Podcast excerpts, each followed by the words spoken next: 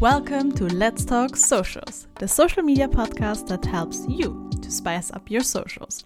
I'm your host, Hannah, a social media manager and coach, and I bring you the latest social media trends as well as tips and tricks on how to leverage social media for your business every Wednesday. Now, let's talk socials. Hello, hello, and welcome to another episode of Let's Talk Socials. Now, before we get started, I have to tell you something. I am so excited because I got my first ever review on my podcast. How cool is that? I mean, so far I've only received a few five star ratings, which don't get me wrong, I'm also so grateful for. So thanks to everyone who rated my podcast. Keep the ratings coming. I love to see them. But this one got me really, really excited because, you know, it's my first review. So thanks to Steph. Shout out for you at this stage. You're fabulous. Thanks for everyone who's supporting me in my podcasting journey. You don't know how grateful I am for your support. But now let's stop this emotional talk and get on with this episode. Today I want to talk about the things that I would do if I had zero followers and if I were starting out on Instagram as a service based business, the things that I would do, and maybe also some things that I would not do. The first thing that I always recommend is to get really clear on who you want to target. Now, this is not only important for your social media, but also for your business in general. If you don't know who you're targeting, then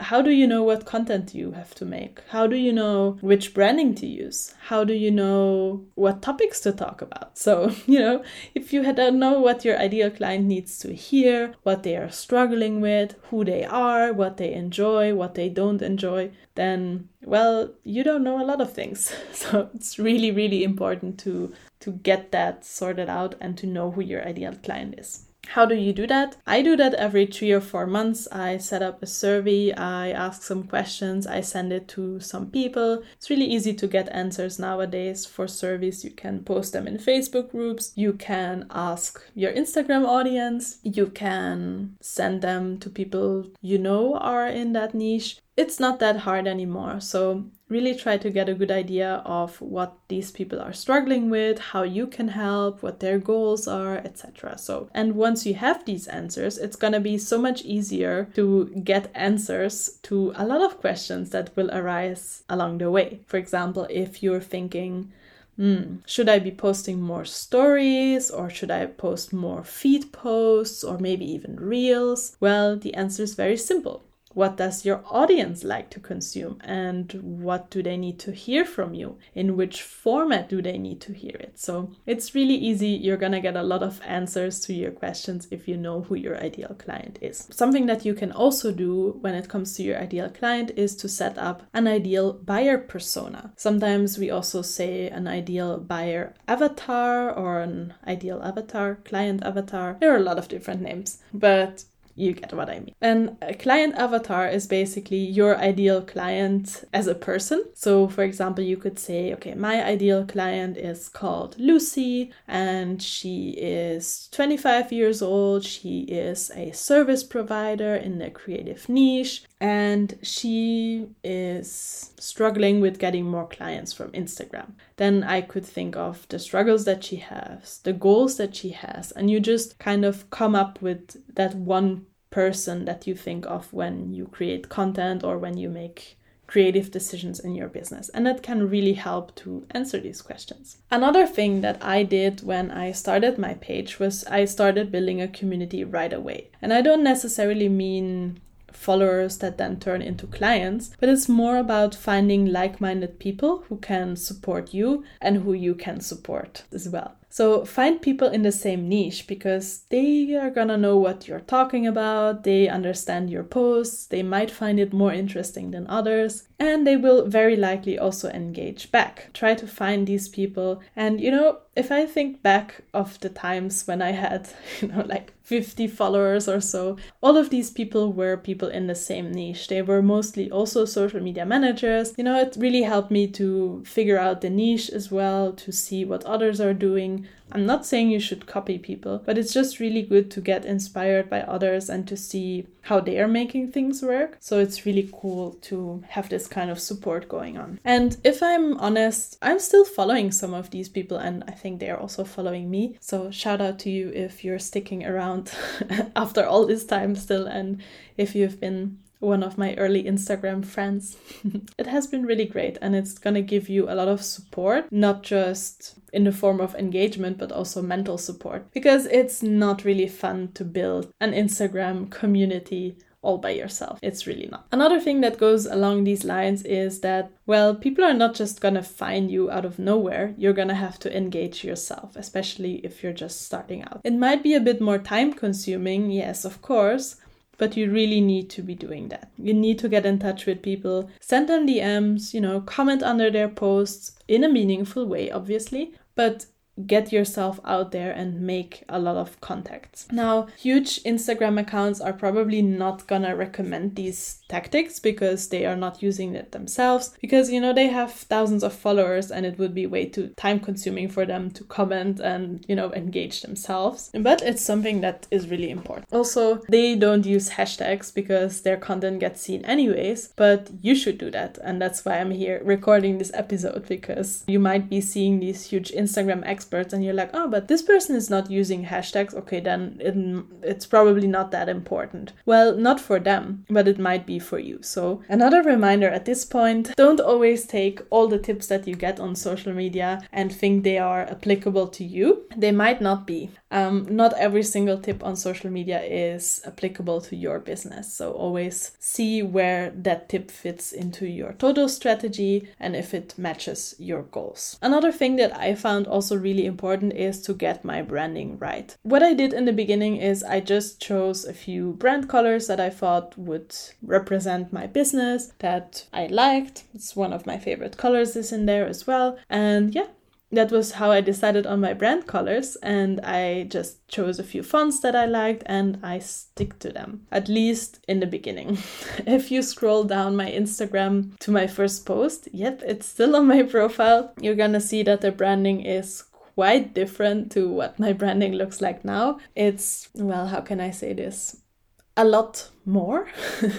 now my branding is kind of a bit tuned down. It's a bit more neutral. Back then I was just like, yes, I want blue, I want yellow, I want red, I want gray, I want all the colors in there, and I want a funky font, and I want another font. So it was a lot.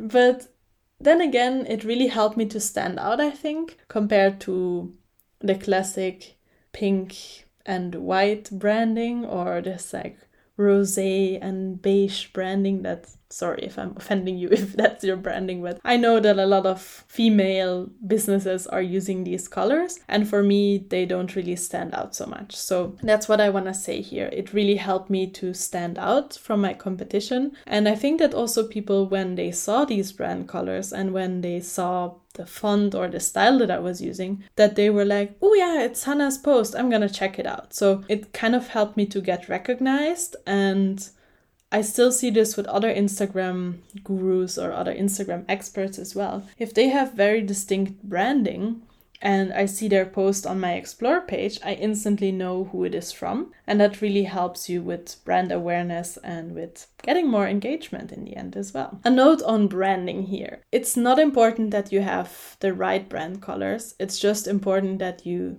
choose a brand color or a brand color set and that you stick with it. I see a lot of people, especially when they are starting out, they are just overthinking and they're like, yeah, but what if this shade of pink is not as good as the other one?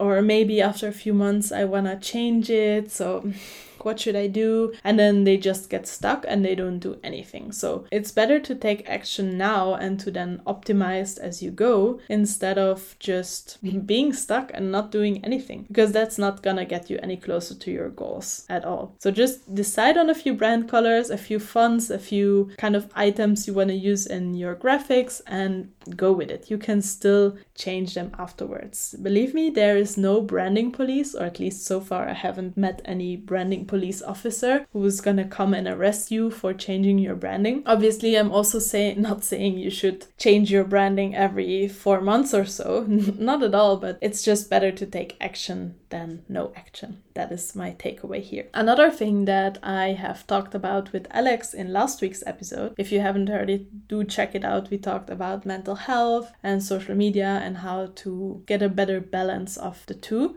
Alex has such great tips. She just came back from a social media break herself, and her business is flourishing and she feels so much better. So, if you want to hear her tips on how to establish that relationship with social media, then definitely check that out. But what I was gonna say is that she said that you shouldn't put too much pressure on Instagram alone. And I totally agree. You need to find other ways to attract leads and sales too. Because if you just rely on Instagram itself, and don't get me wrong, Instagram is a fantastic platform to get clients. I get most of my clients from Instagram, but I'm also active on other platforms. I also reach out myself to clients. So that helps me to not take Instagram super seriously and to not freak out if my metrics are not what I would want them to one week because I know that there are other ways for me to be seen. I'm giving workshops. If you're listening to this episode on the day it was published, then I am probably giving a workshop right as we speak. But you know what I mean? I'm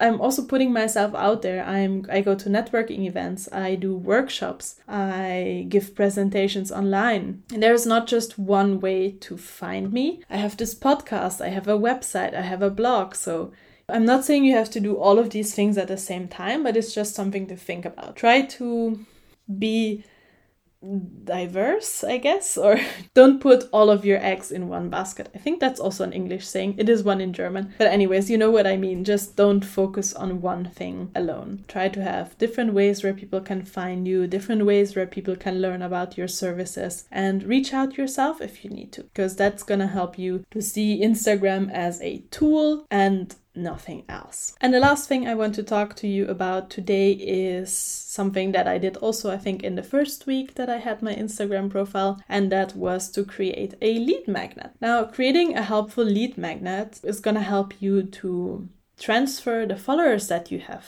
gained on Instagram onto an email list. People always say, you never know what's going to happen to your Instagram. Maybe someone is going to hack it overnight and you lose all of your followers. And to be honest, it can happen. I've heard of this before. I know some pretty famous Instagram people who have lost their account and had to start out again. So it's not that rare. So really make sure that you have other ways where people can reach you as well. And the easiest thing to do that is to start an email list. Plus, a lead magnet is also really great to give people a little sneak peek, a little taste of what it feels like to work with you and the kind of content that you provide or the way that you work. If I download a lead magnet and I really like like it, then I know that probably the paid offer is going to be really great as well. So it's a really good way to give your audience a little taste of you and your way of working. If you want me to do a separate episode on how to create a lead magnet or maybe how email marketing could work for your business, let me know. Email marketing works really, really well with social media marketing, so I can definitely do an episode on that as well. Let me know, send me a message on Instagram or on Facebook or an email. You know where to find me. Okay, those were the things that I would do if I had zero followers right now and if if I were to start out again on Instagram.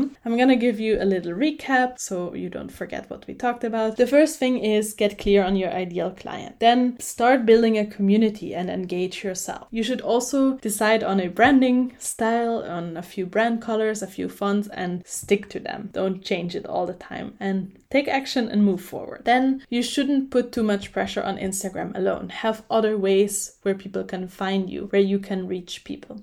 And the last thing I mentioned was to create a lead magnet. So I hope you really enjoyed this episode. If you are just starting out, definitely make sure to also download all of my freebies that I have. There's a hashtag list template. I have a free Instagram guide as well, which comes with a checklist. I have a content calendar template. So if you're just starting out, those are really, really great tools to get you started with Instagram. Thanks for listening. I hope you enjoyed this, and I'll talk to you again next week when it's again time to talk socials.